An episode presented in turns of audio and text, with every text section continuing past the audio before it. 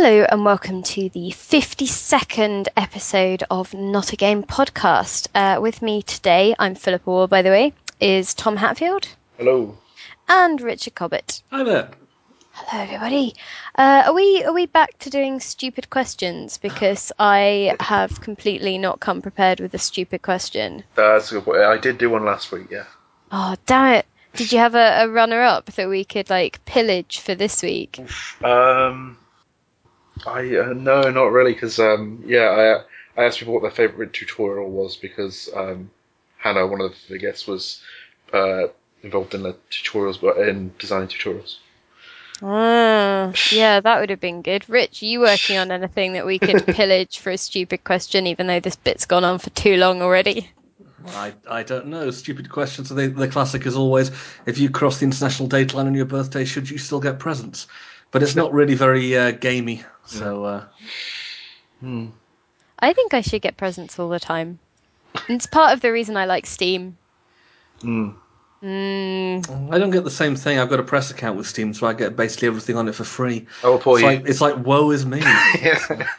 yes, well, okay, the question this week is whose diamond shoes are too tight? This is this a reference to Kim Kardashian Hollywood, by any chance? Uh, we oh we we discussed that at length previously. It's like our, our, our one year anniversary episode is like half an hour discussion of Kim Kardashian's game.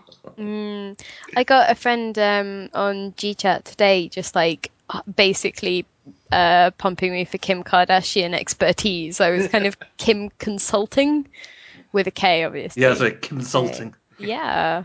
So I don't know, like if all else fails, you know, if the esports stuff doesn't work out, I could still, you know, have Well, I- have a backup career. Well, I mean, I certainly don't plan to talk about it because obviously, but I have noticed that kind of that it seems to be one of the dumbest things ever to kind of really sort of take my Twitter list by storm. To Well, the oh, point that I was that is playing it, yeah. to, to the to point, the point I'm actually starting to wonder now if they could actually sort of set up their own kind of sort of fake currency that the entire iTunes store could use. As I just have everything purchased on those sort of sparkly K stars and sex tapes. Well, I don't know. I think that I I st- I maintain that it is, you know, not bad. I maintain that it is what it is, and it it makes no bones about being some massive, you know, intellectual pursuit. But it's managed to be engaging and get people to talk about it and spend money on it. So it's a success in terms of business. It does and, actually seem kind of interesting know. in the way it's uh, approached, in the way it's approached things and the way it's gamified things that we don't usually. Uh, I, I I actually downloaded it purely to make fun of it for a website post, and I, I kind of got about till ten minutes. And I was I can't because it's doing it itself. It's like it is the most cynical game I've ever played, and that just sort of seems perfect for what it is. Yeah, there's a weird sort of knowing humour to it. Like people have posted screenshots of like when uh, when you become like less famous, you get angry. Tw- you get people get angry at you on Twitter, and like there's screenshots of someone just dropping in. Uh, uh, just dropping in hashtag conspiracy, hashtag Obamacare, and stuff like that. there's, there's quite a strange sense of humour to it. But anyway, yeah, on it's on not the, a on, dumb game. yeah. I, I don't know. I think it is a dumb game, but it's a dumb game in the right way for you know what it is. I mean, it is a, an energy grinder, um, but you know it, it's got all the wrapping. It's kind it's kind of like the um, celebrity Fallen London. Except that if you make delicious friends, they are purely to promote your own career, because you are a horrible person. Uh, I can't remember what the question was. There wasn't one actually. We just we No. actually created an answer without a question there. Hmm. Anyway, It- it- okay. it- it's, it's kind of like um, Hitchhiker's Guide. That the, uh, the the answer is Kim Kardashian Hollywood. What is the question? It's like man was not meant to know. Yeah. Uh, in that case, it's probably a good thing to talk about what we've all been playing. So, uh, Tom, did you want to go first? Um, sure. Uh, let's see. Uh, well, what I've been playing most recently is LA Cops, which just came out on early access. Um, which I think I briefly mentioned before when we were doing the Rezzed cast because it was uh, Is this Ollie Clark's game? yes, I do not know this one. What what, what kind of thing is it? Uh, it's a. Uh, well, it's a. Top, what is uh, this? Is uh, this is a, something that's been throwing me for a while, right? Because um, what's that sort of top-down 3D that it's like isometric, but you can actually move the camera. Is there actually a name for that? Just usually sort of top down Yeah. 3D usually. Yeah, but um, anyway, I I actually think it's best to call it isometric. Because Yeah. Then, because then the people who want to complain that isometric is a specific thing get really angry, and that's really funny. yeah, sure, okay. It's a, uh, but yeah, um, which It's all. It's also pixel art, whether it is or not, because technically those are pixels. um, in which you play a group of cops, and the idea is it's you get this sort of top-down shooter that works very much like Hotline Miami, except you switch between two cops, and when you um, when you leave one of them, they get a little firing arc, and they'll shoot anyone who enters that arc. So it becomes a sort of tactical game of like leaving your partner to cover a door, and then uh, and and stuff like that. To be honest, most of the work will be done by the person by the cop you aren't playing. and it's yeah, and it's mostly about luring them into the like AI firing arc. So So like Overwatch the game. yeah, it's, it's- yeah, it's basically Hotline Miami with Overwatch, I guess. Um, which is, uh, yeah, it's. I, I really like the. Um, so yeah, I really like those mechanics uh, and the way that works, but uh, the early access version doesn't seem to have a huge amount of like levels to it at the moment, um, and that's that was kind of just I, I played through it and um, I don't know whether I missed something or what, but as far as I can tell, there are only a handful of levels, and it was basically the same build I played at Rezzed. Doesn't sound like much cop. Yeah, exactly. Um, so, um, as as much as I, I really, as much as I uh, really, it's a really original take. It it's one of those ones where I think you're probably going to want to wait a month or two on early access until actually buying it because it just, you know, you can blow through what's there in such a short space of time right now, and it's got like a it's got like a scoring system at the end, and I, I think maybe they expect me to repeatedly replay the same level and try and get a better score, but I didn't really feel any in, implica- any impetus to do that. I mean, I, to be honest, I'm not the kind of person who usually does, so maybe other people would. But um, yeah, so good, but just not enough of it right now. Uh, and it, it looks really cool as well because it's got this kind of very flat, low poly art that um, really works with this uh, 70s cop aesthetic. Um, and also, also some magnificent, magnificent 70s handlebar moustaches on the cops. Um, so yeah, that's, I haven't said very much, but that's kind of the point, I guess. is that there wasn't quite enough of it. What do you think that they'll do to to develop it? Just more stuff, more. It does feel like um, actually I, I spoke to them about uh, to Ollie Clark about this at Rezzed, and he'd said at the time that it was kind of. I think they spend most of their time like nailing the core mechanics, and it's going to be the kind. It's going to be a, a different approach to early access, I think, where it's more focused on being almost episodic in the way it'll, it'll just add more and more levels, um, and more narrative in between those. With um, I think there's was mostly just little conversations between the cops and stuff like that, um, in a sort of parody of uh, a, a, a sort of parody of those sort of Starsky and Hutch style cop shows or whatever. Um, so I think it's it's it's, it's going to kind of I get the feeling it's kind of going to get it's, it's going to fill out it's going to get broader but it's not necessarily going to get deeper. You know what I mean?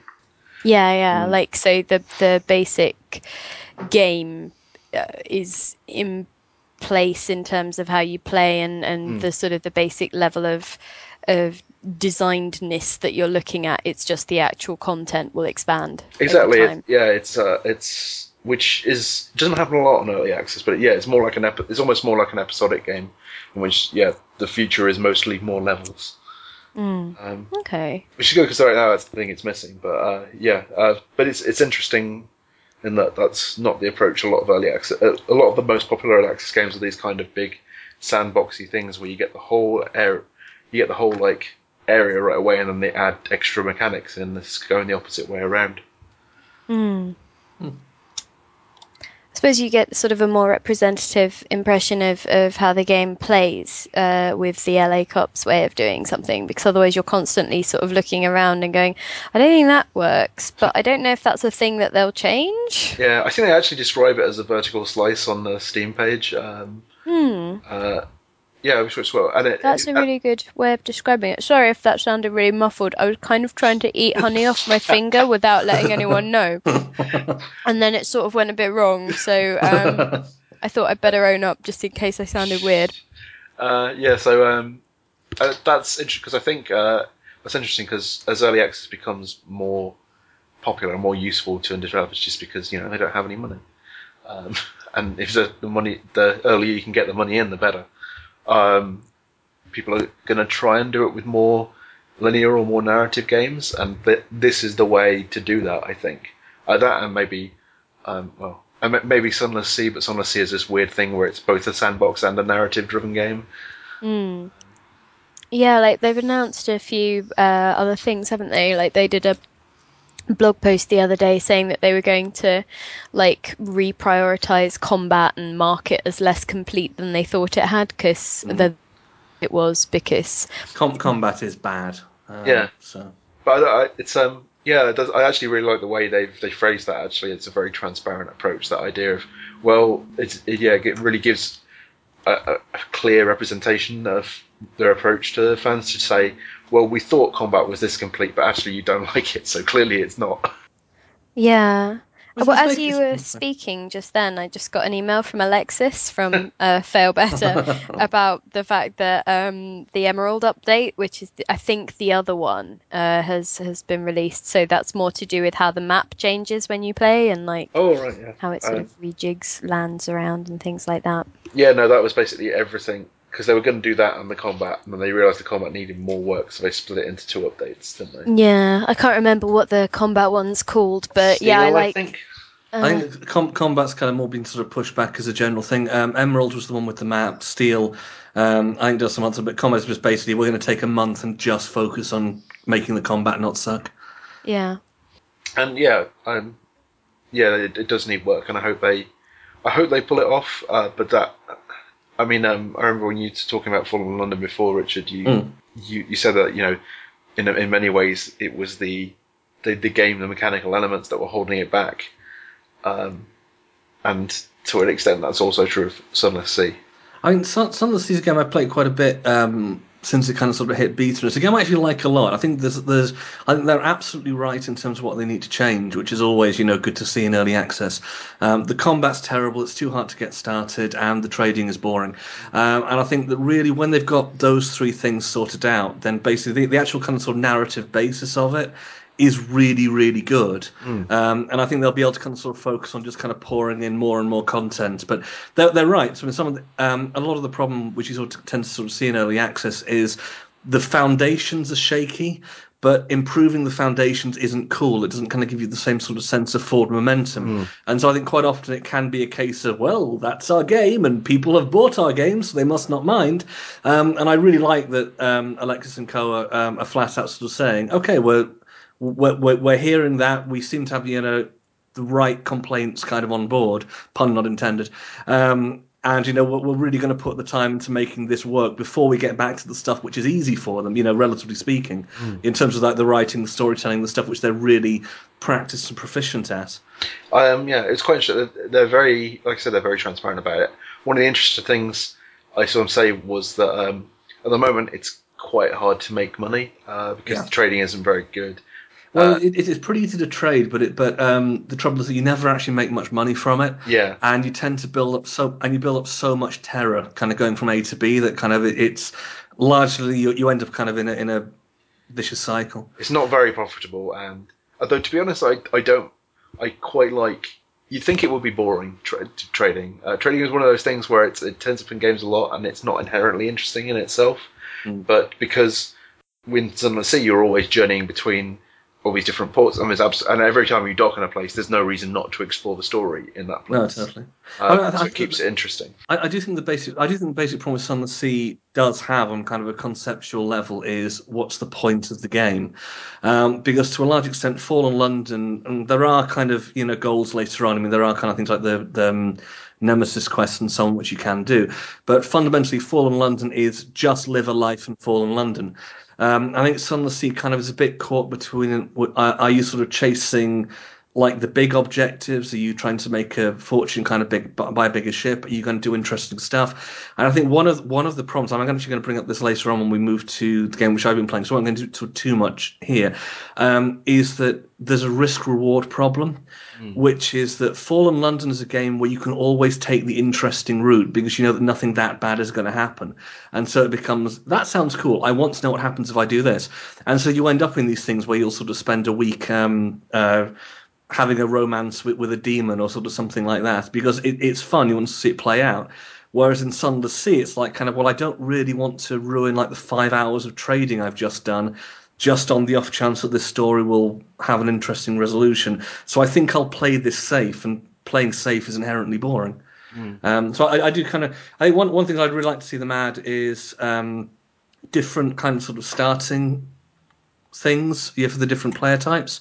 Mm. So, for example, if, if you want to do trade, have say um, I don't know, blessed by the waves quality or something, which will kind of give you a boost at that, or alternatively, adventurer on the undersea and that kind of sort of stuff, and you just really be able to sort of tell the game, you know, I don't care about this.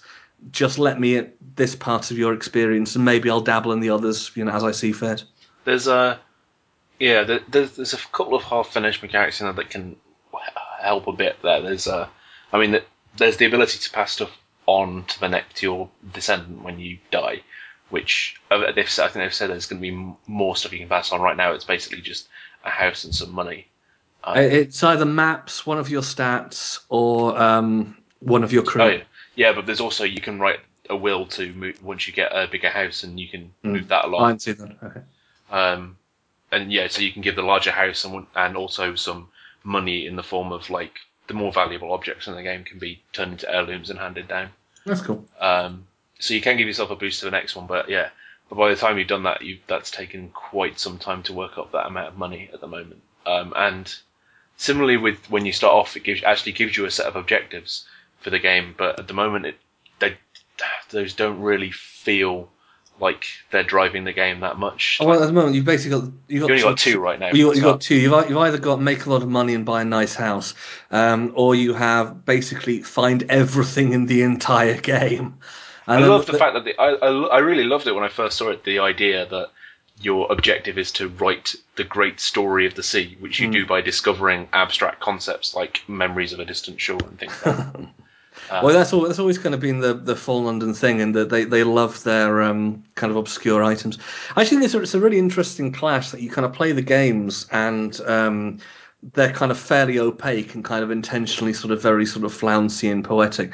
But then when you actually talk to guys like Alexis, they are incredibly just open just to chatting and sort of talking about the details and um, you know really do approach it on a much more pragmatic level.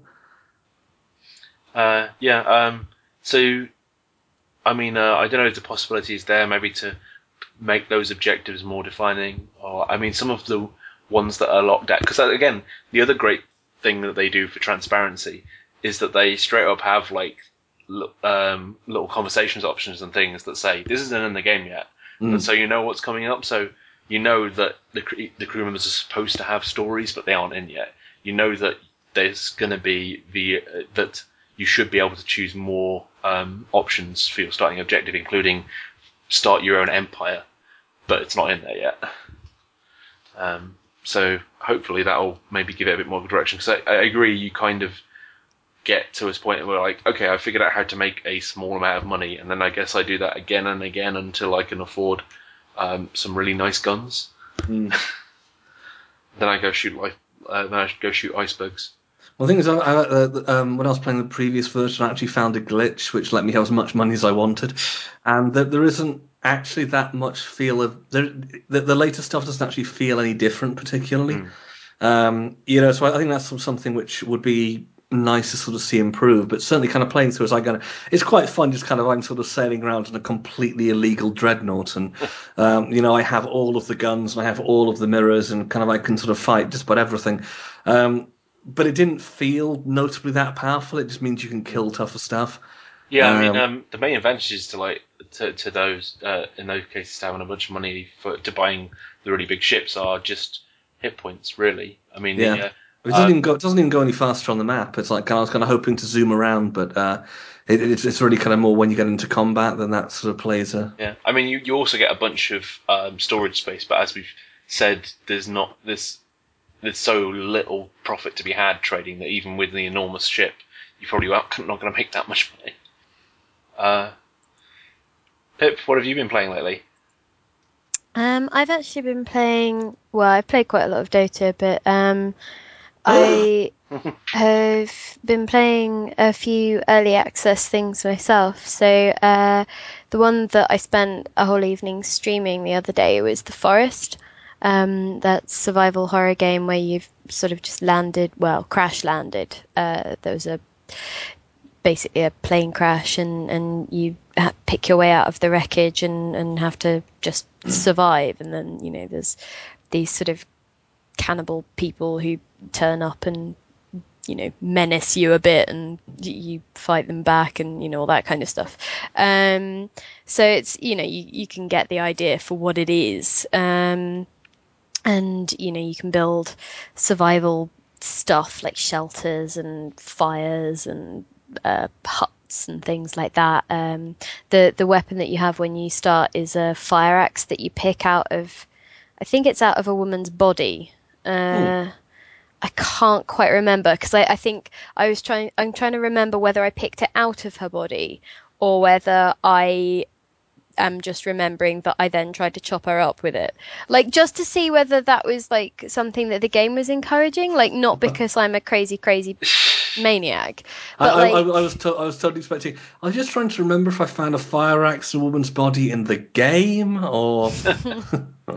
but yeah, so like because I don't know, like the the image that they're using to advertise it is this, you know, this dead air hostess, like just the the bottom bit of her body.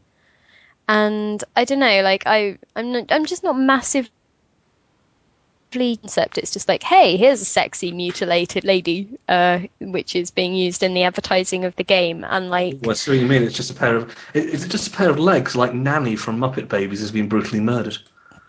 So yeah, and they're sort of I I don't know, it just feels a bit kind of I don't know, that felt a bit distasteful. Like not in any sort of madly big pronounced oh god, this is an outrage way, but just in a kind of you know when you approach a game and the imagery that they're using to promote it just makes you think I don't think I'm on a on, on the same wavelength as these developers. Mm. It's more that feeling, you know? And so I went into it and I was like, oh, you know, I wonder what I'm going to find. And, you know, like, it was just, you know, murdering some rabbits and some, um, some iguanas and things. And you can wear the iguana skin as armor. And I was really hoping to sort of like get a third person view to see where I was putting this armor. you know, like, what the hell am I doing with these like little iguanas? Am I just like making little like gauntlets or, you know, like, what the hell? Um, but yeah, I couldn't work out how you do that, um, or if you can at all. But yeah, so I was kind of like, okay, well, I've got my armor and I've built my little shelter and I've, you know, got got fire going and things like that. And then and then these like cannibal people, I assume they're cannibals, turned up, um, and like, I think they well obviously it's supposed to be scary it's like a survival horror game but the way that they moved and the fact that they're kind of almost naked but their body models look kind of weirdly like gelatinous Mm. Kind of like they're covered in vaseline or something they just look really like overly sucked jelly baby people and yeah, I was, I was so, looking at the, the the face especially is just weird. and so yeah they were kind of like It's the gritty reboot of Gang Beasts.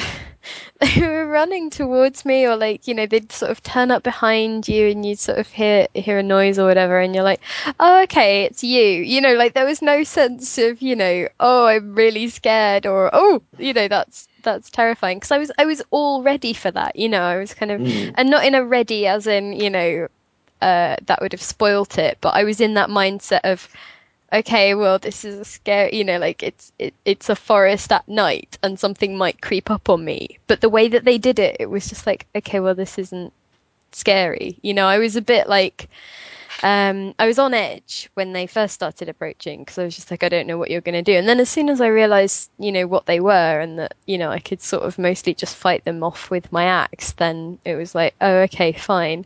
And then, but then when you have hit them enough times, the way that you know that they're permanently dead rather than just lying on the floor waiting to get up and attack you again is that they kind of explode in a shower of body parts. And then you can pick up the body parts and use them to make like totems and effigies and things. And I was just like, Huh. Okay. So basically, I've got a massive collection of arms at the moment. um, and heads. And I've got so many legs, I can't pick any legs up. Um, and so I, I use them to create. So I'm currently in the middle of building a log cabin to live in. Oh, of please, please, please, please say you're doing it with the arms. oh, I wish it won't let you. But like, so okay, so the log cabin. so it tells you how much of each resource the the stuff will take at the moment. So the little, uh, the basic shelter that you can sleep in at first has, I don't know, it it's eight logs of wood, eight branches, and some you know some rocks or so you know it's something like that. There's basically a recipe, and then you sort of go over and you just fill in the blanks on like the the white ghost of a shelter that it's erected for you to to build at. Um, but then you know you've got things like this this cabin that I was building that's like 80 logs, and I was just like, oh god, how many logs? You know, and I was wondering if it was going to get a bit like Minecraft, like you you pick an area and then gradually like the tree line recedes from where you are as you chop everything the fuck down. Um, but yeah, and so I was in the middle of building that, and then I had all of these extra arms. So I thought, well, why not build like a flaming arm effigy out the front door? So like, Why not? and you, one, think- one, one raised finger up at the exit. So well, the thing is, like, I thought it would be nice because obviously there's seven hands waving hello to all the visitors that I could have, you know. And then so you build it and it sets itself on fire, and you're like, oh, well, you know, that's nice. I feel quite accomplished. Welcome, everybody, welcome. All, Um, all, all you have to do is sort of say that in a slightly scarier tone. You have the start of a horror movie. Seven hands waving hello, but who to to everyone. but yeah, so like I, I don't know. And then, you know, some more of them showed up and eventually like I think me and Chris Livingston established that it was because the hand effigy had stopped burning that they started attacking again. And so like at one point there mm. were I think slightly too many of them or they'd done slightly enough damage to my lizard armor that I got captured and then you sort of spawn in a sort of an underground cave that's completely dark and you use Wait. a lighter to kind of find your way around like So they it's- capture you, they don't kill you. But Well, this is the thing, like, yeah, the you- out of them. Who's Well, the, the bad guy here? Well, I don't really know what happens at that point because I was wandering around in this darkened cave and, like, you know, my lighter kept going out every now and again. So at one point it was completely black and then I flicked the lighter and it came on. And then there were, like, these, like, weird limb people. They weren't quite the cannibals. They were, like, sort of, um, like mutants almost with, like, just all weird limbs coming out of them and everything. But, like, two of them seemed to have got stuck on a rock. And so it kind of made it look like I'd interrupted them having sex. And it felt so awkward. And I was just like, oh shit, I'll just leave you guys to it then. This is a bit awkward. And sort of, you know, like backed away. And then I was like, oh, do you know what? I just, I'm. Like I'm not having a survival horror experience at this point, and I am gonna stop and do something else. I was just like, right, I'm I'm out. I I don't know where I am. I don't know how to get out of this, and I'm not particularly scared or like stimulated. Um, so yeah, like, and it it was quite pretty in some ways, but it was just kind of like, I think it would benefit from some of the things. Obviously, like Sunless Sea uses a lot of text, and so it has a very different way of being able to signpost stuff. But I would have really liked an indication of which bits were going to be tarted up for the final game, hmm. because you know, like if that's what the bad guys are going to look like forever, then that's never going to be scary to me, I guess. I'm- or I'm- like I don't know, maybe I haven't played it enough to know whether it gets scary or maybe you know, like maybe they it builds menace in other ways or but like you know when so when you're chopping down a tree, you sort of you hack at it with your axe and stuff, and then it like you know, and it's all quite. It's not exactly real, but you know, you you make a dent in the tree and it's reflected by you know less uh, wood around the bit where your axe hit, you know, it, it- and then it starts to fall. It kind of creaks and, and sort of topples over to one side, and then halfway down, or like when you know towards where it's going to hit the floor, it goes plink, and then you've got five, four perfectly cut logs, Mm. like just rolling down the hill next to you, and you're just like. You know, I hope that that's going to be changed because it's kind of immersion breaking at this point. I was just looking at the pictures on Steam, and they are very confusing. Um, because you sort of you, you run through them, and it's sort of the first one is a guy hanging from a tree. Um, then you've got sort of the mutant, sexy arm people. Then you kind of got sort of darkness and forests and chaos.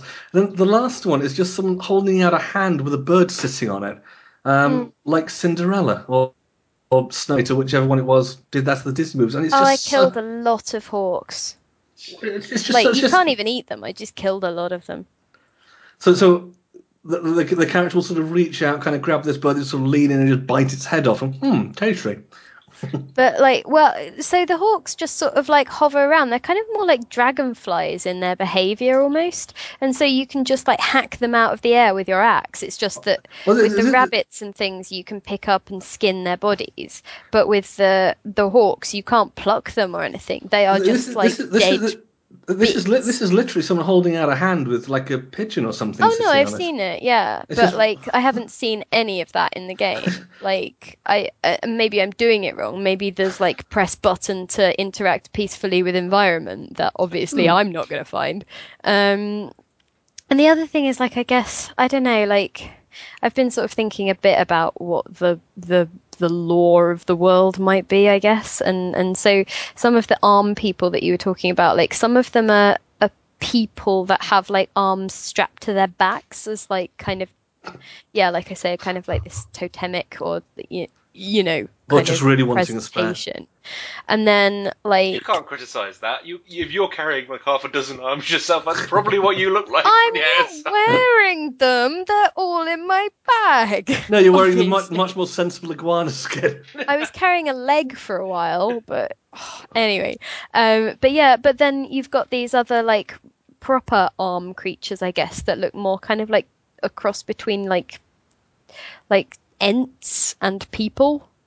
Um, and so I was wondering whether maybe the the the cannibal people kind of worship the ent people and maybe that's the dynamic. Like maybe they took me down to the caves as a kind of an offering or something, and I need to escape. But I don't know. Like I say, I played I played an evening. I played it, you know, a few hours, and and sort of wasn't massively captivated by it, and wasn't particularly bothered, and it just felt a bit kind of oh, okay. I, I don't know. Like I don't know whether I've missed something or whether there would be something in in the next hour or something that would explain it to me or that would that would make everything clearer. But um, the Long Dark's much better. I've been playing a bit of that as well. I was going to say one last thing about the forest before, I guess, talking about the Long Dark. Um, something I've occasionally seen thrown around for survival games and horror games, especially, is the idea that some of them are maybe being made with the YouTuber Let's Play audience in mind.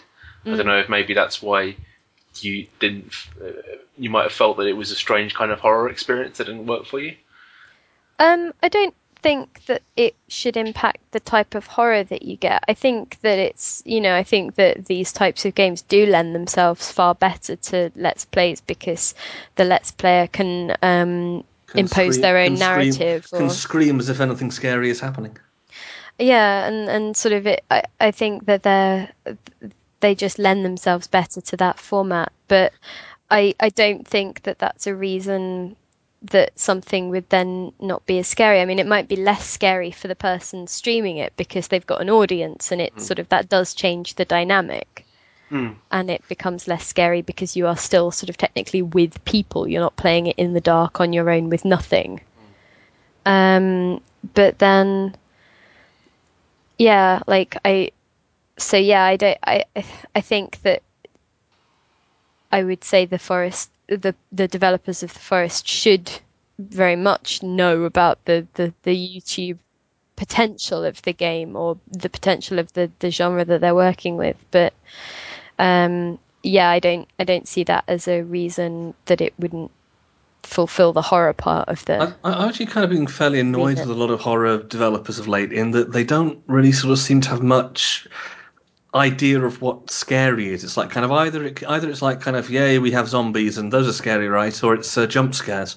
And, and kind of um, the, the number who can really kind of create an oppressive atmosphere where you actually sort of feel under threat rather than you know at risk of being slightly put back. Sort of I guess, to be a, yeah, I guess that's what I was wondering about.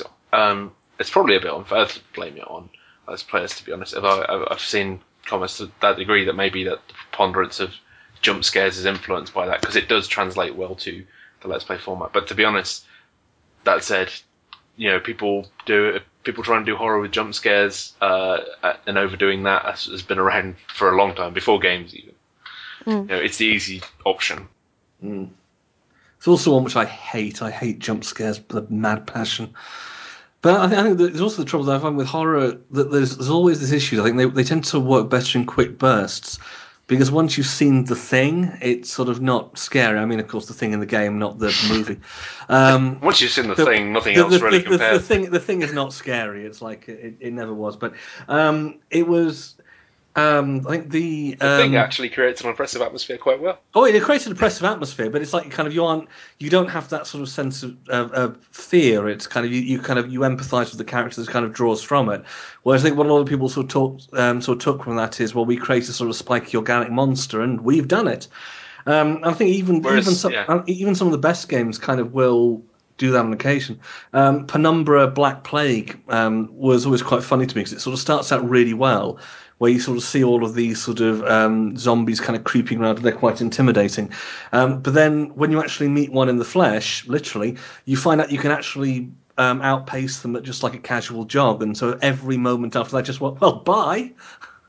Um, Well, that's the thing with these with these uh, people or creatures or whatever. I sort of just hit them a few times with my axe, and then you know they they would sort of shower me with new limbs, and then like with the the bit that was um, underground and that was you know in in pitch darkness until you found your lighter like that just felt like an annoyance rather than a, a, a, a thing where I was actually scared because you know like when you're in the dark you can't see and, and there's something there that might or there's the the idea that there is something there that might harm you then then that does make you tense and, and sort of slightly frantic and you're sort of you know trying to to get this thing to work and slightly sort of ham-fisted I guess. And there was just no sense of that. It was it was kind of like oh well you know the light is flickering and I you know I can see what they're aiming at with that but it's you know it, it's an annoyance rather than a a fear inducing experience. And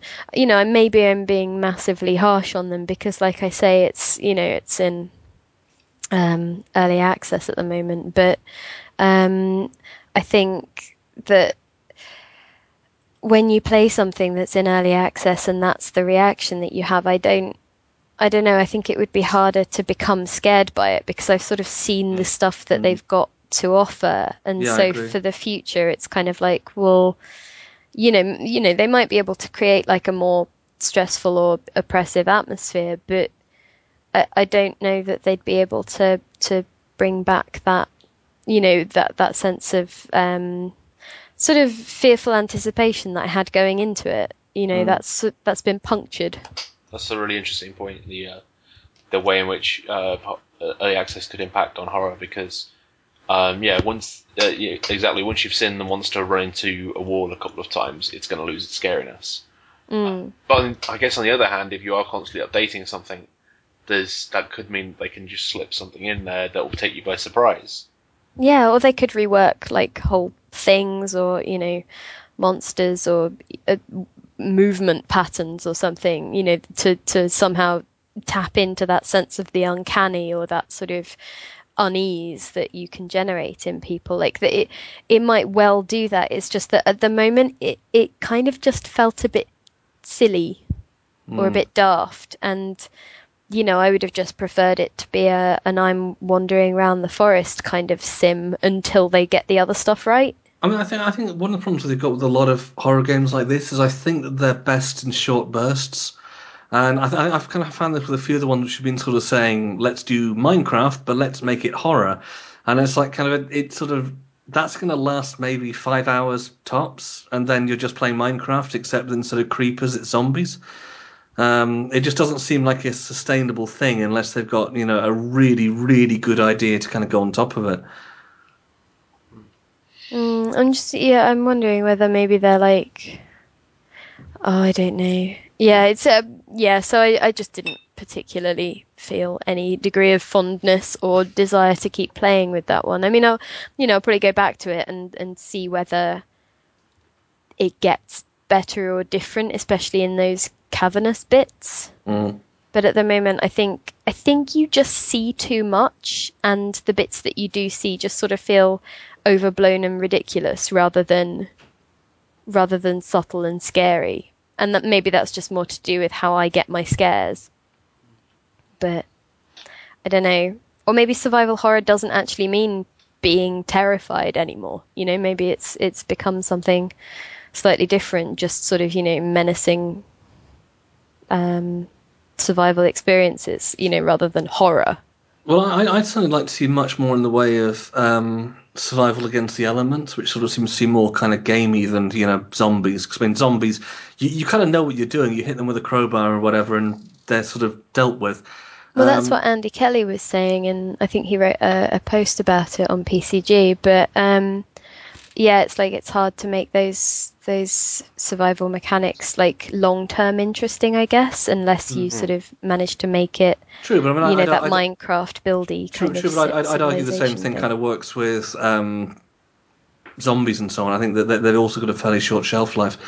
Um, It's I, I don't know. It's one of those things. The uh, the survival with no enemies. It's one of those things that people always talk about. About how wouldn't it be great if they if they did it, but no one really knows for sure whether it would work or not.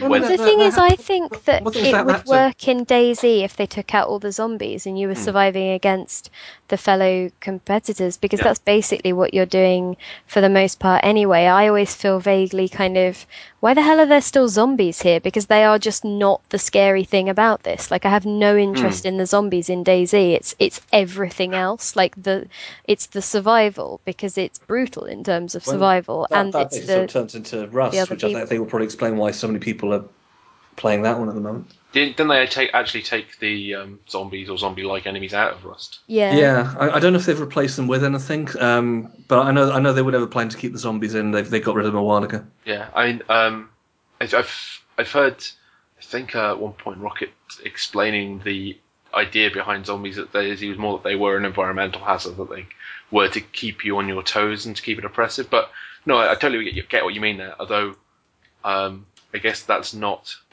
entirely. I- I- that's not I- like the fully sub, just surviving against the elements. I, That's I'm, still I'm, actually, fighting I'm, your I'm people. actually say that I think the zombies in DayZ do help it because they just kind of provide that sort of um, focus for the game. I think I think that DayZ a lot more of it than often gets credit for is about the atmosphere. Um, and I think that, and I do for me anyway, I do think the zombies and kind of the the setting are part of that. Um, that it, it's even even if they're annoying for me, it's more kind of compelling. Poking around um, the zombie infested Chernarus rather than just like the empty island of naked people in Rust. It just that doesn't really have any. All I want, all I think with that one is this doesn't make any sense. Whereas I can kind of conceptualize DayZ more easily. Um, yeah, but I mean, if you want an environmental threat, I mean, you could always add in, you know, like wolves or something that have moved in post-apocalypse. You know, You So- could, you could, but I, I, I think that, that despite the fact they've been incredibly overplayed, I do still think that zombies have a certain resonance. Um, although I think that DayZ is kind of grandfathered in. I don't think another game doing it now would get away with it.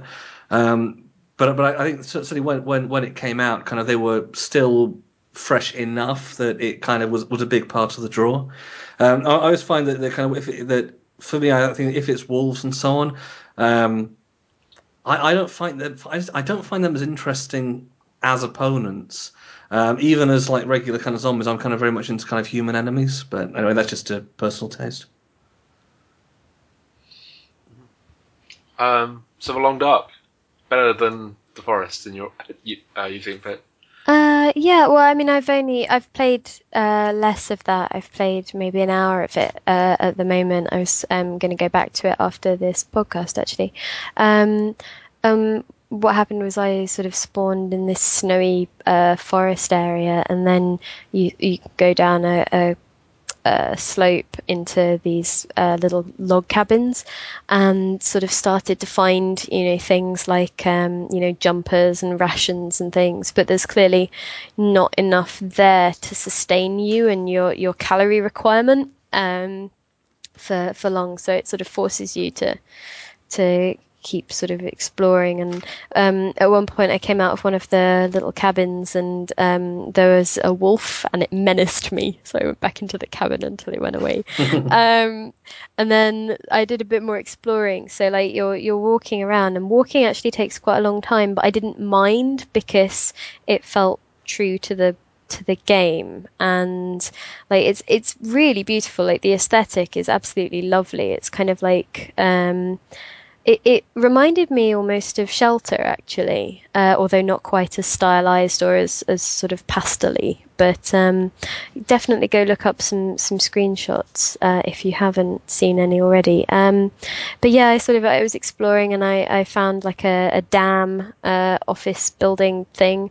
Um, uh, well, you know, like the the human sort of control center that's set into the side of a dam, and um, like went in and had a poke around and found some bits, and and also found a, a dead body sort of in the corner, and just sort of like took the painkillers that he had on him and like a couple of other things, and um, was then following along a train track uh, to sort of hopefully find some more food and some more some more suitable clothing and, and things like that. But um, when I was on my way uh, along this train track. That's that's as as much as I've managed to explore at the moment. Um, like your feet get super cold. Like you know, it starts saying, "Oh, you know, my feet are freezing" and all this stuff, and you're just kind of like, "Oh, okay." Like the game thinks I have feet, you know, and and it's it's just a weird touch like that. Like um, like in in other games, you'd maybe expect to just be told that you're getting colder or you know for there to be a bar on the side or whatever. But i guess for it to acknowledge the specific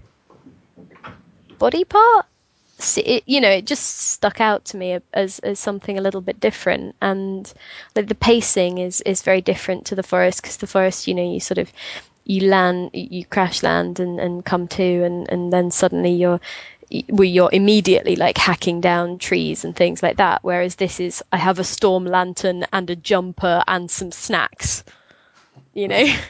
Hmm. um, so it feels like the pacing is more appropriate, I think, and it, it feels it, it is slower moving, and I think it wouldn't always you know be the right thing for the for every mood. But I was yeah, I was I was very much enjoying that a heck of a lot more. Um, there's there's going to be you know story mode where you try and I think find out what's happened in this uh, apocalyptic scenario, but this is very much the the sandbox alpha survival thing.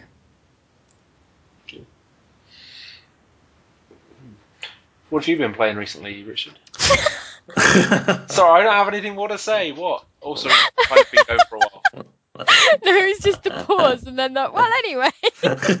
I, I, I, I do believe that if you were playing the game, you've just got a very cold shoulder. well, it's kind of okay. I'm gonna let leave a pause there in case Richard wanted to say something. But since no one is saying anything, I will move it on. it is it is not one I've played, unfortunately. So unfortunately, I got nothing on that one. Um, I've been playing uh, 80 Days on the on the uh, iPad. Um, it's basically um, a really fun kind of adventure slash uh, rogue style conversion of the um, much beloved Around the World with Willy Fogg. Only instead of a lion, you're playing some guy called uh, uh, Passepartout, and uh, uh, instead of Willy, it's uh, some, some bloke called Phileas. So that's kind of weird, but um, it's a really, really fun take on it.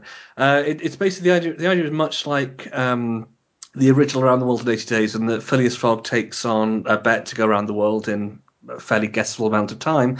But unlike the original book, um, he doesn't actually have a plan in mind. And also, the world is this alternate history steampunk thing. Um, and so basically, you end up going to uh, from London to Paris on an underwater train um, to a World's Fair where you discover um, all this sort of stuff about mechanical golems and kind of how the entire political system is totally different from reality. And then basically, it's just you now have 79 days, or where do you want to go next? and you sort of work your way around, um, sort of going city to city, having sort of stories in them and on the way, and um, collecting items and kind of making decisions, and basically just trying to to get back to London um, in the shortest amount of time, ideally without Fogg going completely bankrupt in the process. Hmm. I remember I got a email about that game, and it was saying that there were one of the one of the points that got highlighted in the press release was about the amount of choice that you have in the game. So mm. is that is that a notable level of, of choice? Like what? It, it is. I mean, it, it's it, it's it's kind of on two levels. Um, in that the route that you take is completely up to you. Um, in that you you arrive in the city, basically you explore the city, or you talk to people, or maybe you, um, previously you've collected a timetable or kind of some other ways to, to sort of know where everything's going.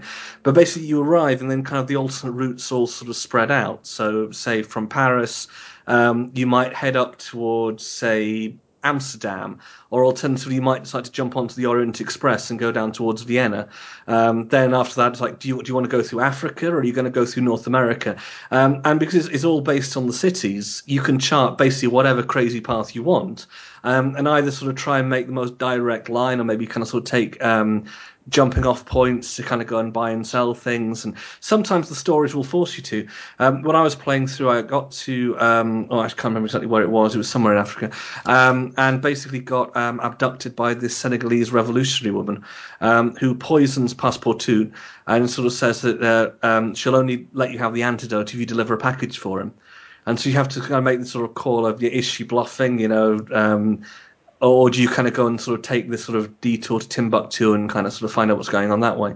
And then what the, what so you got that like the whole um, routing level, and then in the individual stories, you also get choices, sort of choose your own adventure style, uh, which will determine you know occasionally what happens. Although you're more a tourist rather than like um, the person who sort of comes in to solve everyone's problems very deliberately.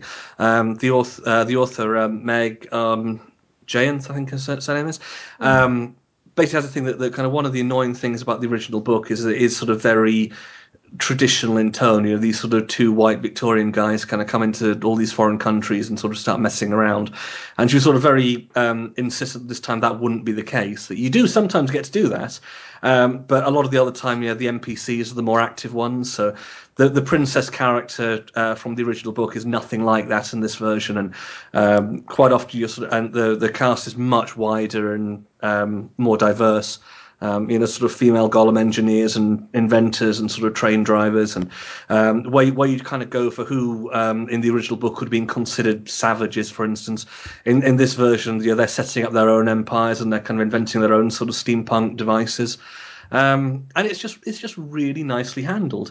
Um, going from going around the, going around the um, the map, it's not like every city is a pure kind of sort of like isolated city of adventure.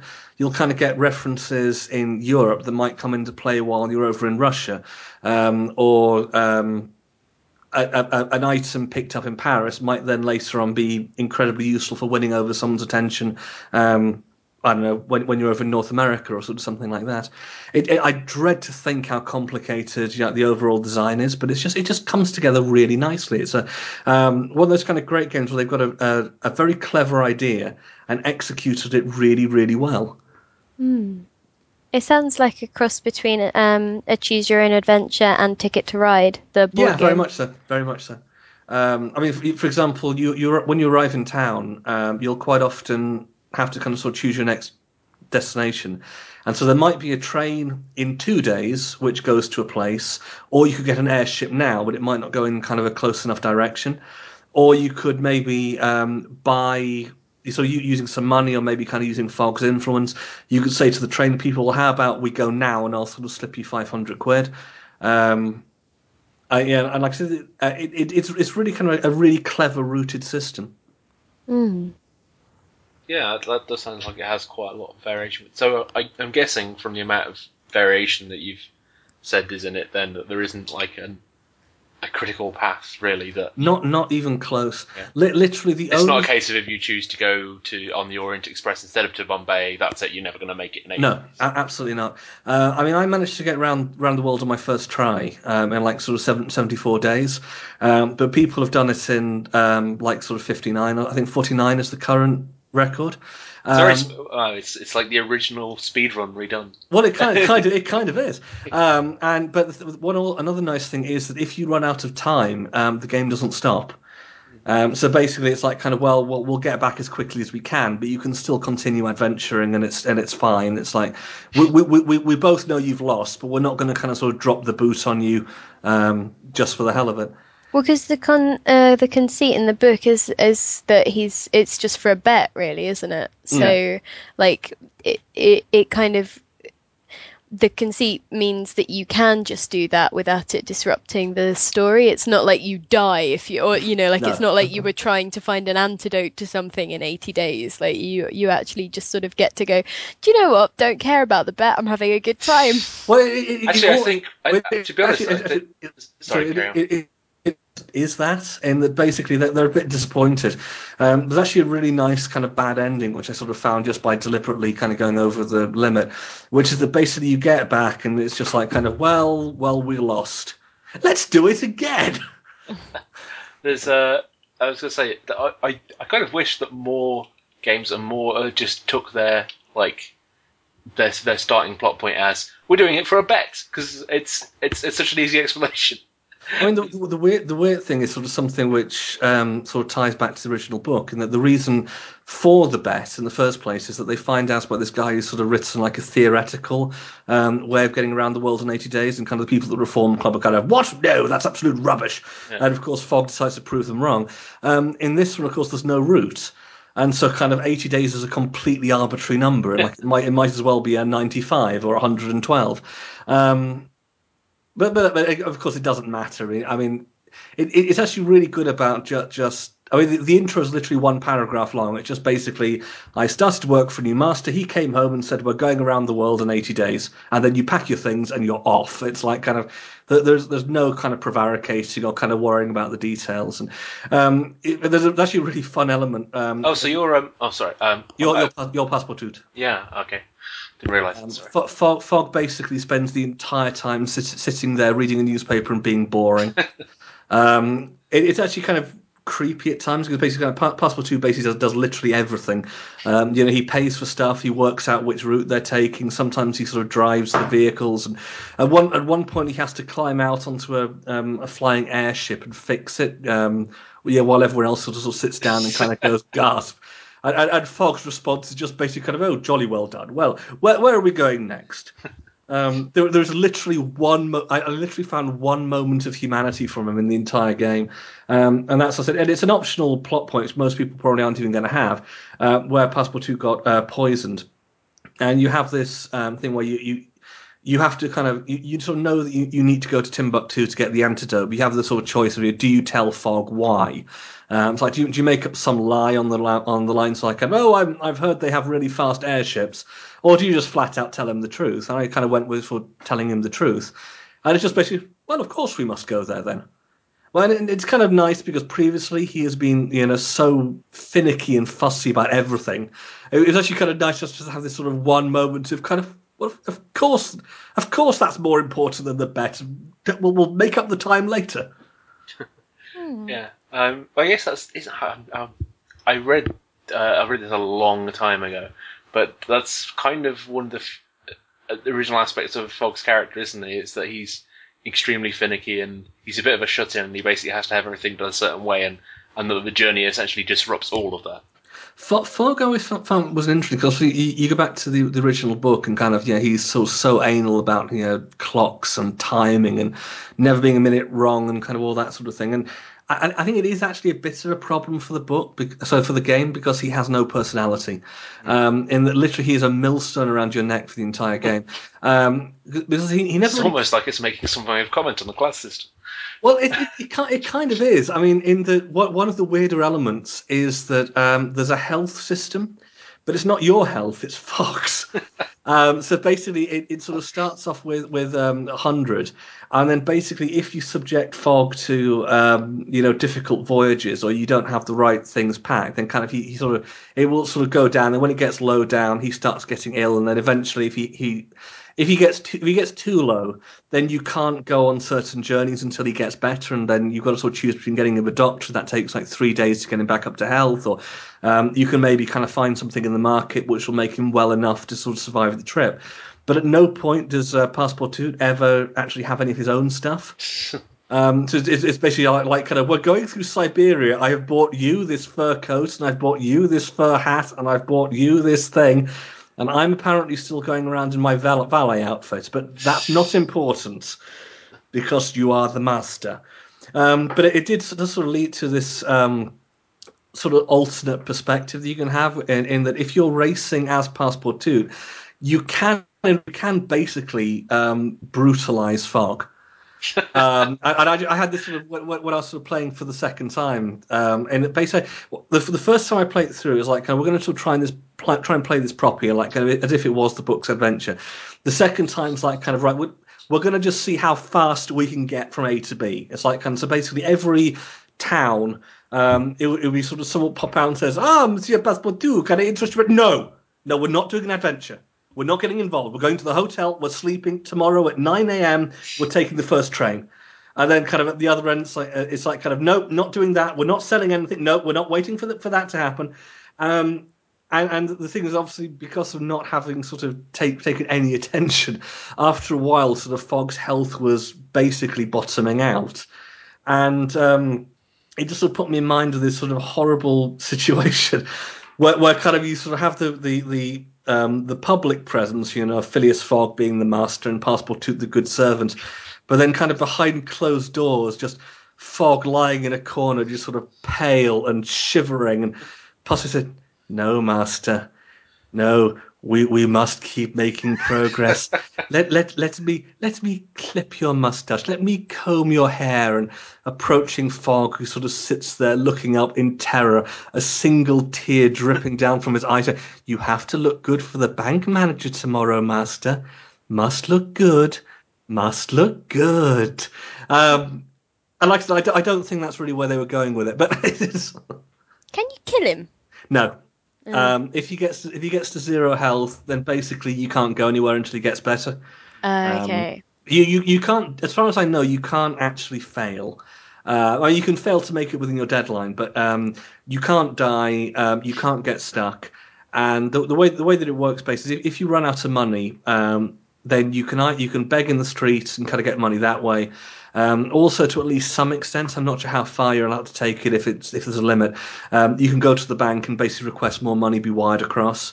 Um, mm. And so you start off with I think I think it's either three or four thousand, uh, which isn't going to cut it. And then the idea is you're meant to make money by um, sort of trading items around the world and kind of whenever you pick something up it's like kind of oh this would sell for a thousand in delhi or this will be 500 in new orleans um, uh, but you've kind of got these sort of escape actions. So there's like this extra level of the game um, of getting back to London in time, but also in profit. You know, so that it, it wasn't a complete waste of time. It's is also quite. Any, I was going to say, is there any concept of like collecting things just for the sake of it, like in terms of tourism and mementos and things like that. Yeah, you, um, you can. There's a market in just about every town where you can buy stuff, um, and sometimes you get them as part of the stories. So, for for example, one one of the um, in Paris, um, there's a bit where you're sort of talking to a lady artificer who basically in this world makes um, steam powered golems and so on, and she drops a medallion uh, which you can pick up and you can give you choose to give it back, you can choose to keep it, um, and then um, later on you might be able to kind of use that to sort of say, but I'm an arti- I'm an artificer. Look, I've got the medallion. Um, or conversely, when you're on a train, not every country is kind of keen on that stuff, so you might get sort of searched, and there might be kind of questions to ask if you have the medallion, and maybe they kick you off the train. You've got to sort of find another route from there. Um, so I mean, there's a fair amount of branching, um, mm. and sort of tied to uh, how you can kind of go. And at the start of the game, what you have to play with is random.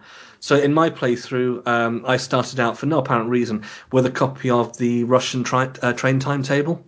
Um, I'm, I'm not quite sure why Phileas Fogg, a man who never leaves London, would have such a thing, but I'm just imagining him just Pastor two just packing as they rush out of the house, just like grabbing everything. They're like, oh, actually, it turns out this will be useful. it kind, it kind of is. Then the thing is, if you if you get the train timetables or kind of the airship guides and so on, then th- that automatically adds the routes to your map. Whereas other uh, whereas, whereas other times you might have had to explore the town, which will sort of soak up valuable hours, or and and sometimes you just get um, bits of information that come in useful. I think what, on my last playthrough, um, I was on the uh, Orient Express, and they were talking about the Trans-Siberian Railroad, or kind of I may be getting the details mixed up, but it's sort of something like this. And sort of a character just sort of casually mentions, "Did you know the Trans-Siberian Railroad can actually go really fast, but the Tsar won't allow it?" And it's like, "Oh, how, how fascinating! Thank you, my good man." Only in a bad French accent. And um, then, sure enough, later on, while I was actually on the Trans-Siberian Railroad, having decided to sort of take that path through Russia due to having my um, routes already kind of in mind, I was able to bring that up to the driver and to say, "Well, this, this, this chap I was talking to a while ago told me you can actually go three times this fast. Uh, would you care for a? I don't believe it myself. Would you care for a wager?" Um, and so you can kind of play with things that way, and uh, Hmm. it's, it's a really cool, it's a really cool game. I I I, uh, I, I enjoyed it a lot. that sounds really interesting. It's uh, it's iOS only at the moment, isn't it? It's iOS, and it's probably going to come to Android at some point next year, knowing Inkle. Um, because I mean, they're, they're slowly bringing Sorcery out onto Android, uh, which is their previous game. Um, but for the moment, yeah, it, it's iPhone and iPad, um, universal app, uh, two ninety nine. But very, very worth checking out. Certainly more than that Kardashian nonsense. I have views on the Kardashians, but I, I suspect I would be banging my head against a brick wall with them. I, I, I, I just can't. I, I, I'm, I'm doing all I can to avoid making poor, overused Deep Space Nine puns. I'm surprised I- someone hasn't cloned it and reskinned it as that yet. Well, I mean, I mean, I mean, it it is basically a reskin. I mean, the original game was called um, Hollywood or something. They just sort of put the Kardashian stuff on the top of it. But um, actually, I don't, I don't even think it's a bad game. I think for what it is, it's fine. Um, it, it's just, it's just sort of weird to sort of see so many people going crazy over it. But then it's also, you know, I, uh, there's an awful lot of people making sort of lazy pot shots about it because it's got Kim Kardashian's name attached. So Well, I think the thing is, I, I can't really make pot shots. I know nothing about her. Um, I know that at one point she made a sex tape and that she's got a reality show, and that is literally the sum total. I, I, I've got no no opinion, you know, about uh, one one way or the other. I, I just sort of played the game and, and just sort of um, really found it hilariously cynical. Um, like like oh, I think- it's cynical as all hell. I know, but but- that, that, I think it's, I think it's when you when you sort of fire it up and it sort of specifically says go on dates to boost your career. And it's like kind of I know one thing about this person, yet I know how appropriate that is. Hmm. Um, Uh, yeah, it's, it does, yeah, it's, it's kind of fascinating that in that uh, I, I haven't played it myself, I've, but I have been watching everyone I know play it and post screenshots on Twitter. So the idea that the leveling system is basically you going from like D list to A list. Uh, E list. You start off E list. I'm, Like, start off E-list. currently I think- E I think list because I just didn't log in for ages. I, I- I think the thing which I noticed about it was that, that and again, I'm, I know this is sort of part of the thing, but it's like it, it's about climbing up celebrity by not actually doing anything. And so, so just it, it just just lit- lit- literally you sort of talk to a few people, and it's like kind of now you have hundred million Twitter followers, isn't that great? But the thing is, it's not doing nothing. It's gaming the systems that are in place, and so that's kind of why I'm interested in in Kim Kardashian in some ways, anyway, because she, you know, I mean, she had money and she had the um, her family has the connection to the OJ case, and she uh, was friends with Paris Hilton and stuff. But I mean, in terms of what she is, she's kind of a nexus for branding. And I just find that fascinating and how you can achieve that and how you can sort of elevate your entire family with that in, in terms of, you know, both in terms of money and in terms of profile within society. I just, it's fascinating to me. I, I think the, the weird thing about the game though is um, the the sort of the starting point and kind of how it sort of approaches that. And it's, it's I think actually I think it is a really interesting game. I think that um, I, I'll probably sort of play more of it to kind of, sort of take a look at it if you didn't kind of hit the um, grinding point sort of very early on, and it's like kind of that point. No. Uh, um, but I mean, early on, I actually I quite like things like how um, you you basically sort of start off and then kind of just random characters like kind of what, who the hell do you think you are? And it's like I don't think I'm anyone. To, right, but I'm going on my Twitter feed to complain about you. Um, Mm, that's I- Willow, isn't it? yeah, Willow Willow, Willow something or other. Pope, I think. Pape. Well, shall we answer some questions? Sure. Yeah, go, go ahead. Yeah, I've got a couple saved up from last week because uh, we kind of cut off our podcast towards the very end uh, due to Skype problems. Uh, so uh, Tim Howes asks, I feel this terrible urge to ask this like in, in Jerry Seinfeld voice. What is up with the trees in Dota? Do the heroes eat them? I don't understand. Are they tasty? The heroes do eat them. Like I, I don't know how much Tim's played. I think he's more into League, maybe. Like he's someone who pops up on my Twitter feed every now and again. I think he's more into League. But yeah, I mean, if if that's a, an actual question, yeah, you can eat them. And He, he'd know yeah. if he'd been tangoed. Um, you can eat them and regenerate some health, or you can eat them to clear a path through bits of the map, or you can chop them down with a quelling blade to do the same, or with various hero abilities. I don't know. I think it's really neat that you can manipulate the the environment in that way and sort of find new paths and things. There's some heroes who have special abilities to do with them as well. Yeah, that's what I was saying. Like Timbersaw can like uh, propel himself. You know, if there's a tree for his like thing to latch onto, and uh, you know some of some of what he can do, like chops down a whole heap of trees in, in one place, and uh, you know there's there's a lot of yeah, or like Wind, um, wind, some wind, pathing Ra- wind, lets wind you- Ranger sort of sticking people to a tree if there's Hmm. one behind them. Yeah, and like uh, there are a few things that like like uh, Spectre's dagger like lets you pass through stuff if you, uh, if it's in the way of the dagger, like as it uh, as it leaves a trail on the ground, and you can just move across that and move you know like up cliffs that you wouldn't be able to anyway, or through trees and things and obviously other people can't follow you so you can use it to like escape things or you can sort of hide behind them and, and use that to mess with um, the fog of war and line of sight and things so that you can you can avoid people killing you if you're I, on low I, health. I, I, idly wondering if there's a response if someone tries to use a tango on Treant Protector. I don't know actually. I think I don't think so because I think it's just that it drops it in your inventory. Mm. So I don't think it would trigger a voice line, but It, it's just it, interesting it if it really, it really should. It's like, because I mean, that would be the ultimate. That would, I that'd think he fantastic. if it was- apologizes when he uses one.